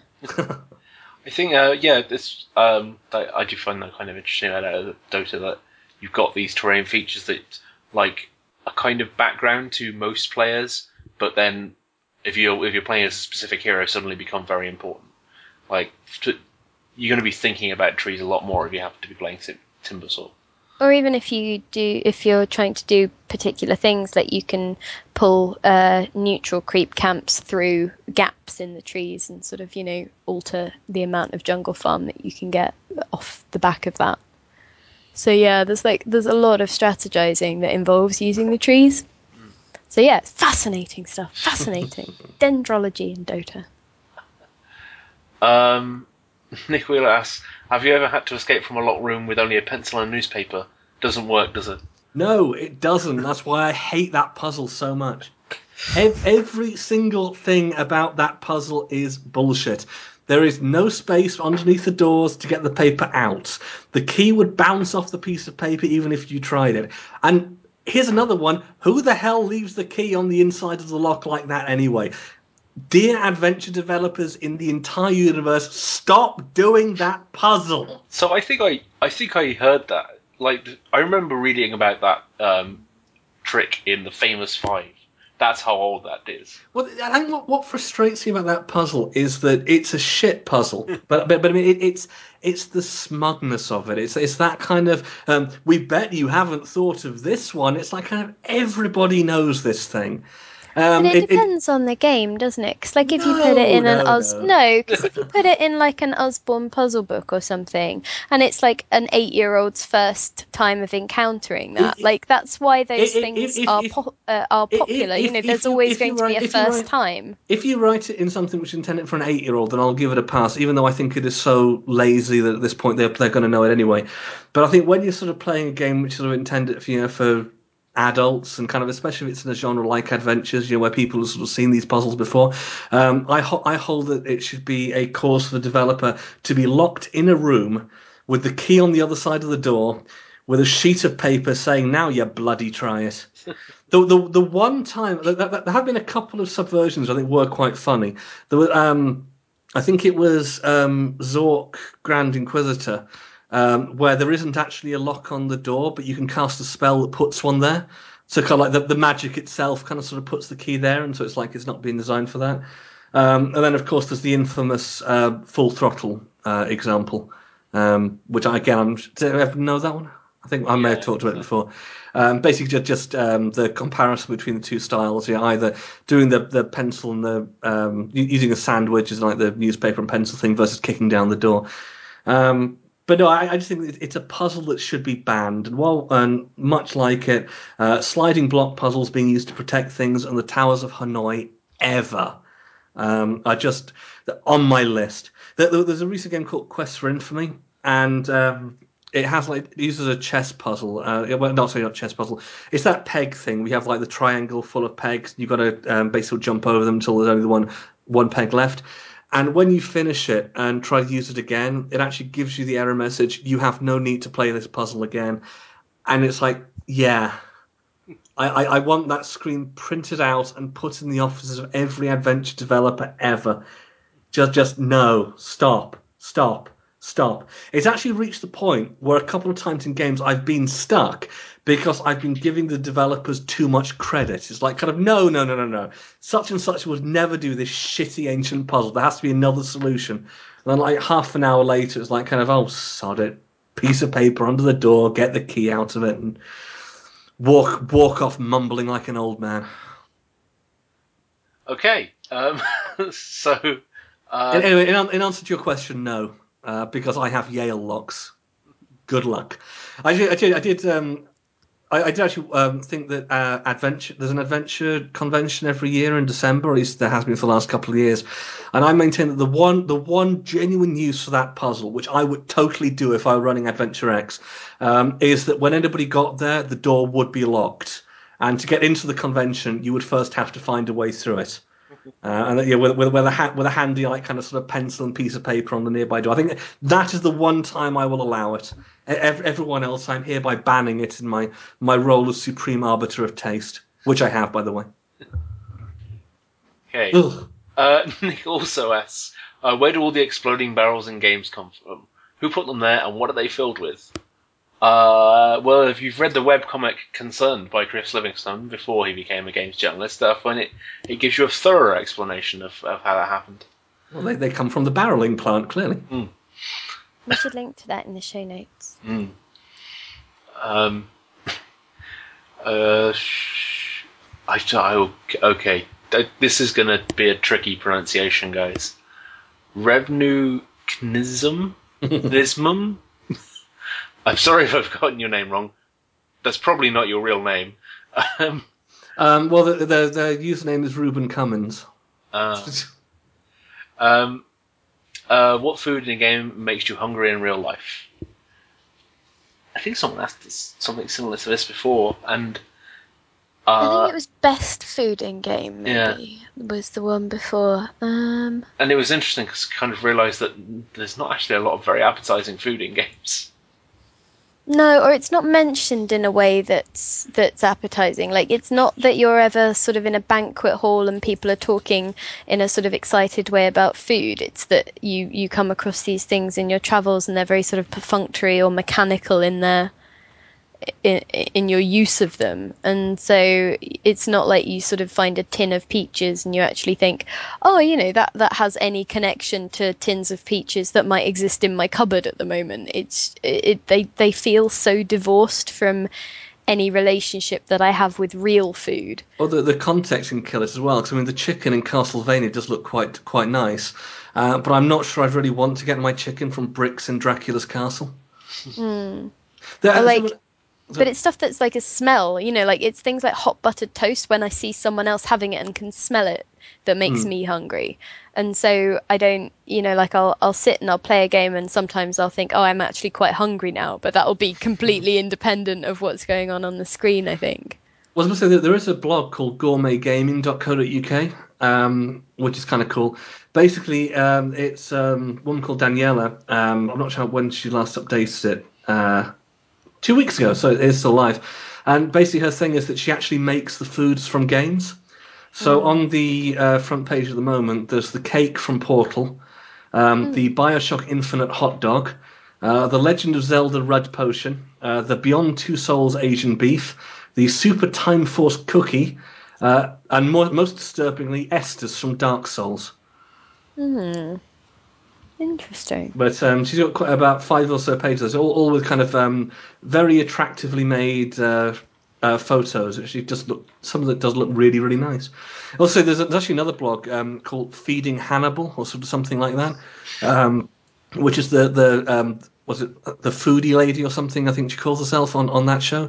Um, so talking about how they make kind of Hannibal Lecter's gourmet meals and uh, Mm. what they represent. Nice.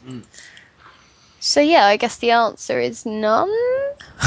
Except possibly all that stuff on that website that Richard just mentioned. But that's still like that's not video game food. That's food that somebody has made that they have seen in a video game. So it would still be the food rather than the video game food. Well, no, 'cause I mean, they're, they're, they're based they're based on kind of the game first rather than um, just sort of doing the thing. So Yeah, I but think- what think- I I'm saying is I'm seeing food rather than I'm I, you know like the question was like about food in video games and so I have never like I just don't feel like it is food in any way that I recognize.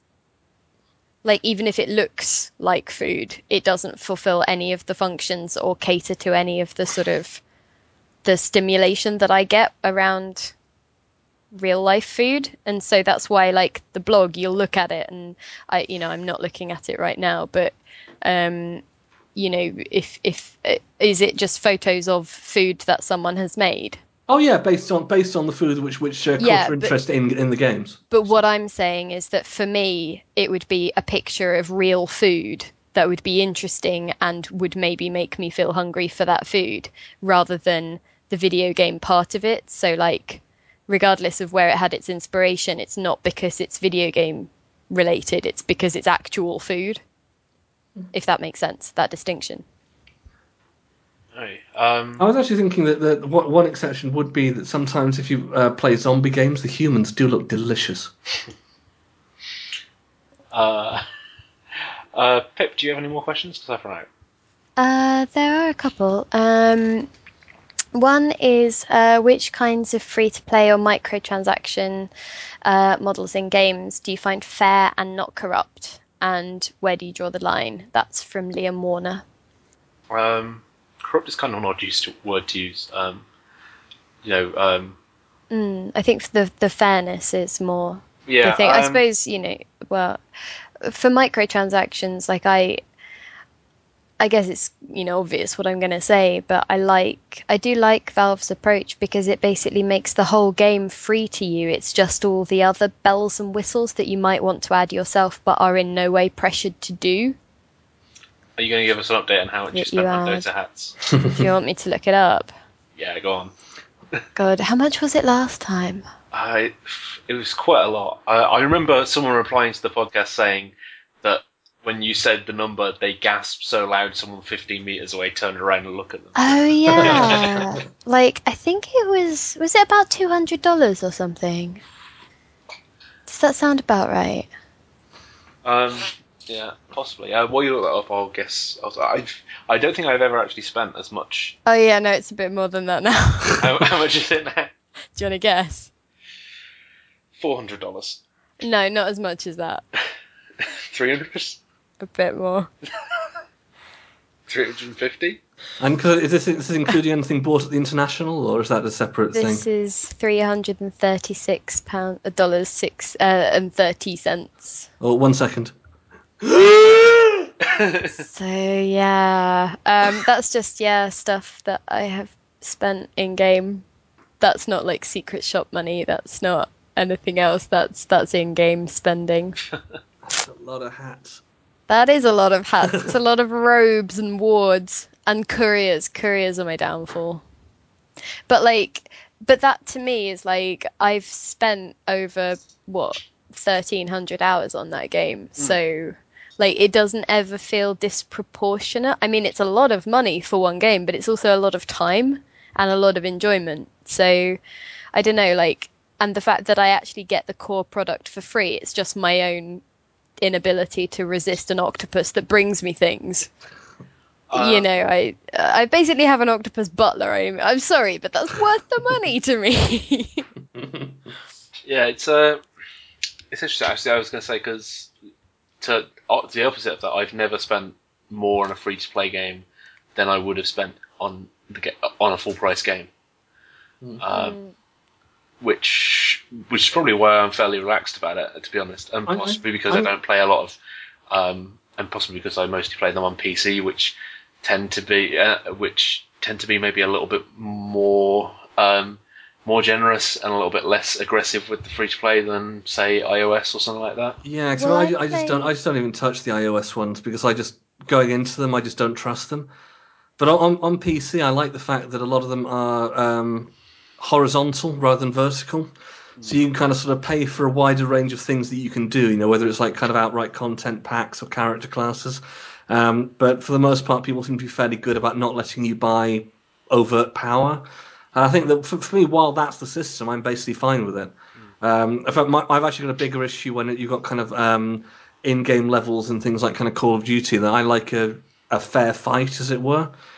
Um, Yeah, I know what you mean. Um, that's yeah. Um, and Battlefield can be very bad for that, as in because for the most part it's hor- it it seems horizontal, but the uh, um, but it just doesn't pull it off well enough, and especially because it often gives doesn't give you like the important stuff like the I can't remember if it's still the case in Battlefield 4, like not giving you the um, resuscitation of a defibrillator right away, mm. forcing you to unlock it instead. Well, I, I just tend to dislike even the, the concept. So, so like, um, Blizzard recently announced they were adding effectively um, League of Legends runes um, to the games, like kind of artifacts or sort of something like that. And I know that in practical terms, they don't necessarily have that much impact, certainly not in kind of casual play. But I just don't like that even being part of the experience. Um, and I, I like to, to know that if I buy a character, that character is the same as everybody else's, give or take what they're wearing. Um, likewise, in, in when it's something like tribes, I really like the idea that maybe a, a, another character class will be more powerful, but they will be powerful within their niche, and I'm, I'm, Yeah. I'm fine with that as well. That, Tribes that kind Ascent did it really well, I thought, actually. Um, on a similarly with buying guns and uh, character classes. And again, I, I played quite a lot of that game and probably Yeah, still yeah, spent about twenty pounds maybe overall. Yeah, I think I think I did the same thing. I think I I, I wouldn't say I cap out at um, the price of an actual game, but that's all that I'm really prepared to pay unless it's really really convincing. Yeah, no, it's not like I've ever put a hard rule down. It's just that um, at the end of the day, once I've bought the things I want, it always seems to end up as being less than a full game. I always find that with a lot of stuff which I want to play, um, the paid for stuff, I, I just it, it comes so late that it's just not really an issue. It's like with with um, free to play MMOs, really you don't sort of start getting squeezed until the end game.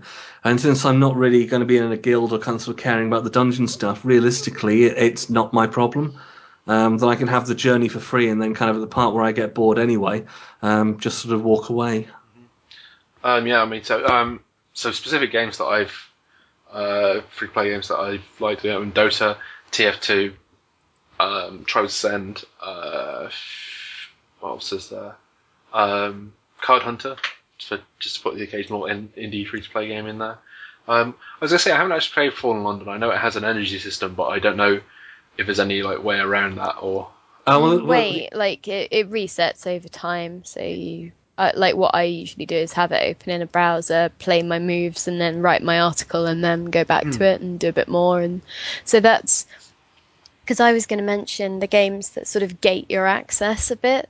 Um, so like Candy Crush does it, the Kim Kardashian game does it, um, Fallen London does it, but it's with Fallen London it feels super gentle because what you get to do with those moves is actually really rich, whereas Well, also Kim- Fall, Fall, Fall, Fallen London only really locks out the um, House of Chimes and like the occasional story. So I mean, you still got like ninety nine point nine nine percent of the game. It's it's uh, Because I remember I was talking with um, uh, Tom Senior about it, and uh, he was saying he feels like it would be kind. it, it would be again it would really benefit from the sort of just pay us like 20, 25 quid to un- to take away the energy bar forever kind of thing.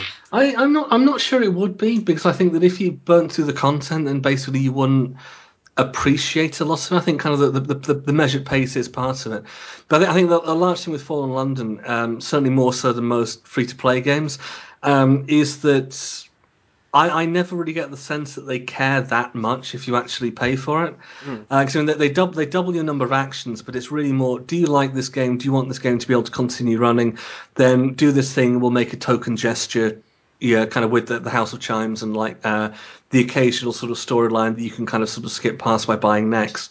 But but it, it, it's it, really your only benefit is you get twice the number of actions, but you're still going to run out of them in about about as much time.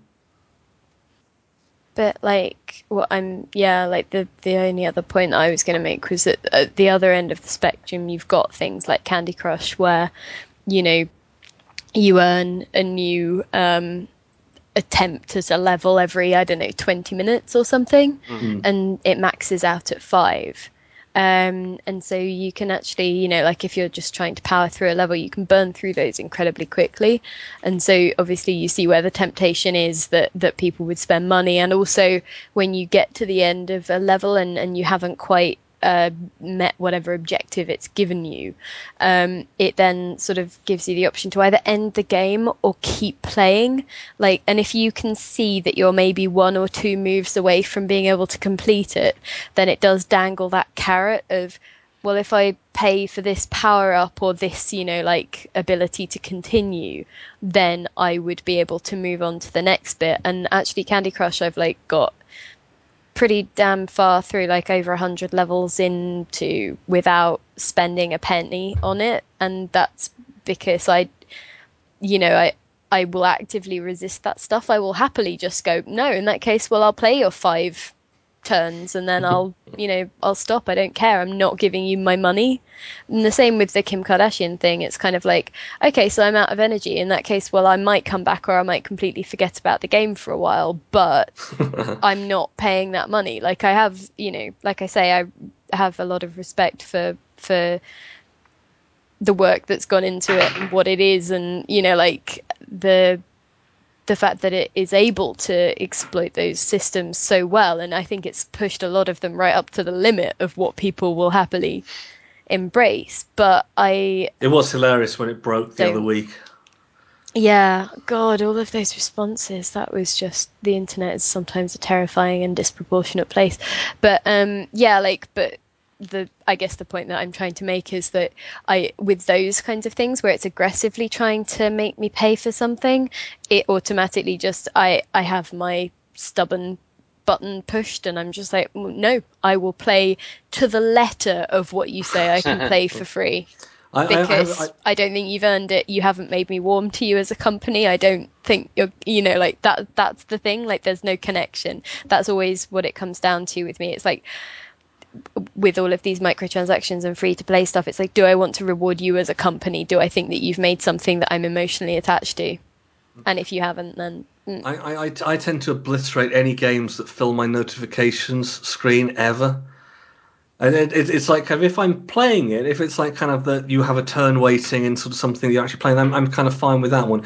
But if I kind of wake up in the morning, pick up my iPad, and it's like like sort of seven different X is waiting for you. Why don't you get some more energy? Why did you do this? Like kind of uninstall. Mm. So. Um, it's like I'm I'm not willing to be part of that abusive relationship for one second longer than I have to be. I was going to say that um, one thing that's often missed out of the free to play discussion is that many of the systems that are relied upon here were created before free to play. I mean, the energy system was created by like World of Warcraft with rested XP. The idea was to force you into the, the idea wasn't even so much uh, uh, the idea was to put you into get you into essentially a habit loop where it became a daily thing that you did. And of course, with when you when you attach a free to play thing to that, you've basically got them people coming and going. Either you give them their money or you make it a habit. Um, I, I, thought the rested XP was more from the other direction to try and cut down the amount that people were playing. Yeah, the the idea that you actually well, get a you actually get some benefit from leaving the game for a while rather well, than. Yes, they didn't want people to binge on it, but also by um, I, from what I'd heard, at least the logic was uh, the, the logic is that um, people who come back and play a few hours each day are going to turn into sustained customers in a way that people Oh, that, that, everything in oh, 12 hours. Oh, oh, that that I have no doubts about. But um, I mean, MMOs basically are the most evil of um, psychology. But I, I think now it's sort of side with the, the, the energy thing. It, it, the, the energy thing in, in kind of sort of iOS games, especially, and that sort of annoying teasingness sort of drives me nuts. Um, I think it'd be more. I think it'd be a close thing if it's like um, you're locked out of this raid for another week, but you can kind of pay X amount to kind of unlock it early. And I don't really remember anybody doing anything like that prior to free to play, kind of really making it doable. Because certainly every attempt to try and do um, consumables in games uh, before the before um, the iPhone came along sort of seemed to end in bitter failure. Uh, so there were a couple of games that were trying doing things like sort of selling bullets and um, you know betting on games and uh, and kind of all, all of them were kind of sort of just turned down kind of immediately. I, I was going to say that um, one of the reasons I was bringing that up was not just because of the energy system stuff, but also because the way the things you were talking about about um, overpowered, uh, you know, overpowered XP and weapon and arcs and things like that. And people complain about that and blame that on free to play, but that has been around beforehand. You know, um, like almost every shooter I've ever played has come with the problem of uh, me instantly getting shot from miles away, but with someone who has much better guns than I have. Uh, Well, I'm, I'm fine with that. I'm that fine. I'm fine. See, I'm, I'm fine with that if I can walk around the corner and get the same gun. Um, but I, I don't think it was really until kind of Call of Duty that that really became kind of locked down as the way that shooters were going to be. Oh yeah, no, I agree. But I mean, um, but uh, yeah, uh, Battlefield in particular does that really poorly at times. But what I was trying to say essentially is that I don't really care if the person who shot me because they had a better gun earned that gun by playing for hours or bought it. It doesn't. It doesn't matter to me because I'm not going to do either. um, so it's, it's exactly as irritating. Um, so yeah, I mean, uh, so in that sense, I don't blame free to play as much as I blame the system. Hmm. Okay, have we got any more questions? Uh, there's one more, um, and it's about esports. It Just uh, where's the balance between scoring between lots of points scored and scoring points that mean something, and that's from Custard Smingley. I'm not sure what that means. Um, I assume it might be to do with the international or with, with watching Dota because when you have a, a, a massive skill, a massive kill count, sorry, um, for your team, you can still be incredibly behind on a lot of other stats. And so I guess in, in esports, uh, it completely depends on the gaming question, but what you need to know is which are the key objectives at any point in time, whether that's that you need more experience or whether you need more gold to buy items or whether you do need just more kills on the board to to to do that or to to open up um, space to to maybe take a building down or you know something like that. Like there's essentially how certainly how MOBAs work isn't as straightforward as just looking at the score because the score isn't the thing that determines who wins the game. Is this linking to your sort of Rat Dota uh, article, kind of? It it touches on that actually, um, but um, so basically, you know, when you're watching football, and yeah, all you really need is to be able to see a, a certain proportion of the pitch at any hmm. given time. You need to see the score, and you need to see the time, hmm. and the names of the teams. But that's that's the information that you need. Hmm. And with like, for example, with a MOBA, you you also like it, the the score that you're seeing in front of you, the I don't know, ten 0 doesn't actually. That's not the thing that's going to be assessed once ninety minutes has passed. No, actually, no. I get, I get what you mean entirely. I, I did actually. I did always wonder why in Dota you kind of got the kill count so prominent rather than having the health bar of the ancients. So- Um, well, the health bar of the ancient doesn't really go down until the very end. no, I know. like, it was just, just so- kind of no. It, it, was- just for that kind of element of focus. It, it sort of seemed like Yeah. this, this is kind of Well, I think one, it's probably to do with you know how the original mod was, um, and two, I think that it it does actually uh, often reflect the general direction of of how the match is going. You know, like w- once somebody has you know five kills on the board and the other person doesn't have any, then you are likely to be ahead in terms of gold and experience and things like that. So I guess it's there just as a as the most intelligible um, indicator of what's going on, but because it's not the only one, and because with some play styles, it's not the you know like it, it, it can be something else that matters a lot more, like which items someone has or you know things like that. Then it can be a bit misleading. You can be sat there looking at you know somebody who's 10 kills ahead or you know a team that's 10 kills ahead like 36 to i don't know 26, well yeah no i was actually i was thinking of a, a, game that i'd watched recently so i was you know trying to get rid of that out of my brain um because i think it was 36 24 or something anyway that's why that's why maths appeared to fail me anyway but yeah so you're looking at that and then you're thinking, but how is the other team that is apparently so far behind still shoving their way through these people's front door to kick over their rock garden? Mm.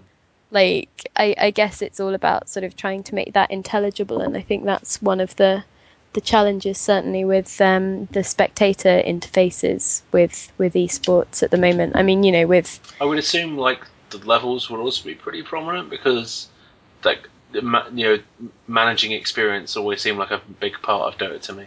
Mm, there's like drop downs where you can see everybody's experience, like you know, relative to others. But there's just the thing is, there's just so much information that they're trying to show all at all at once that there's actually you know like I think there's a lot of work being done behind the scenes to work out you know how to display that better or at least there bloody should be, um, mm. and to, to sort of not just have the game interface but to have something that is far more geared towards a one glance, okay, these people are ahead, like you get in, you know, in basketball, in football, in cricket, you know. One of the interesting things there is they don't always put everything on screen. They all they kind of trust that you'll be there for the whole match. So occasionally mm. they'll drop down a thing to say, okay, this team has has had sixty percent of possession or whatever, which is almost the comparative thing in that you can see that these people are dominating possession, but they might still lose. Mm but yeah, so I guess uh, that's how I've interpreted the question. no, I was wondering about that. I, I, thought it might be linking into your um, to your Rat Dota article on the idea of like whether uh, on the idea of winning or winning in an impressive and in an entertaining fashion and things like that. Uh, okay. Well, I, yeah, like I guess. Well, yeah. I think it's it. Uh, well, I've interpreted it more as just yeah how you read how you read the numbers that you see and which hmm. numbers mm. mean anything at any given time. Mm-hmm. So, but yeah. Mm. I think there should be bonus points for things like which team brings along the best courier, you know, best dressed team. It's like kind of maybe just a little ten percent bonus there. uh, I think that's everything that I got sent. Uh, that's everything I have as well. Awesome. Well, in that case, Shall we uh, put a stop to this business? Sorry, I just drifted off for a moment. uh, I'm really tired. Oh, Maybe you could edit that bit out where I'm just, you know, hazing out. Um, yeah, I'll yeah, just edit it out and put it at the front of the podcast. yeah, as far as I mean to go on. Um, yeah, no. In that case, I think that's that's everything for for this week. But um, yeah, was there anything that you guys you guys wanted to add or pimp out? Are you doing anything exciting? Should we mention Nine Worlds? Yeah, that's a that's, that's a good point actually. I'm going to be at Nine Worlds uh, next weekend. Uh, Cara will be there as well. I think. I don't know whether we'll whether I'll try and record it. regular Jordan. Yes, he will be there. Um, I don't actually. I come to think about it, I should I should look into one. Uh, I don't know if we'll uh, record a podcast from there or whether we'll do it earlier in the week. Um, but we'll find out.